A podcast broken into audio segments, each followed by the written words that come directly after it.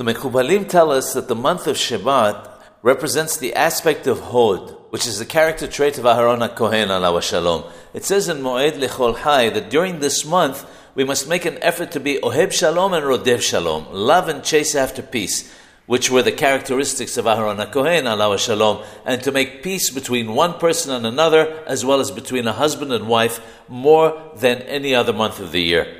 Shebat is an acronym in Hebrew, Rashei Tevot for Shalom, Beracha, Toba, peace, blessing, and good. One should be particular, therefore, to honor those who study the Torah, not spread gossip about others, and not let our feet run to do that which is wrong during this month, again, more than the other months of the year. One should take advantage of the fact that the nights are still long during this time of year and study Torah, Mishnayot, especially the ones that were instituted as part of the readings for Tu B'Shvat.